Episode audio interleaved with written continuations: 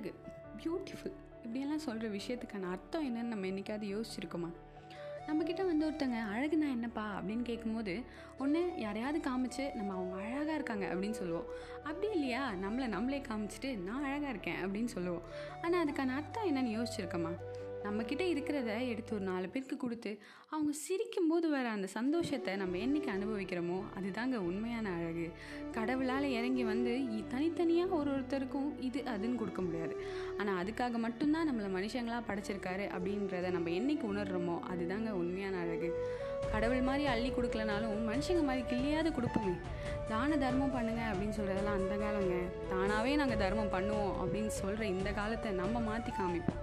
நம்மளால் முடிஞ்ச சின்ன சின்ன விஷயங்களை இந்த சொசைட்டியில் இருக்கவங்களுக்கு கண்டிப்பாக பண்ணணும். அது யங்ஸ்டர்ஸாக இருக்கிறீங்க அப்படின்னா கண்டிப்பாக அதை கண்டிப்பாக ட்ரை பண்ணி அந்த சந்தோஷத்தை நீங்கள் எக்ஸ்பீரியன்ஸ் பண்ணி பாருங்கள் ஸோ இனிமேயும் கருத்துக்கள் இதே மாதிரி இனிச்சிட்டே இருக்க போகுது. அடுத்த எபிசோடில் இன்னொரு கருத்தோட இன்னொரு இனிப்போட உங்களை வந்து பார்க்குறேன். டட்டா பாய் பாய்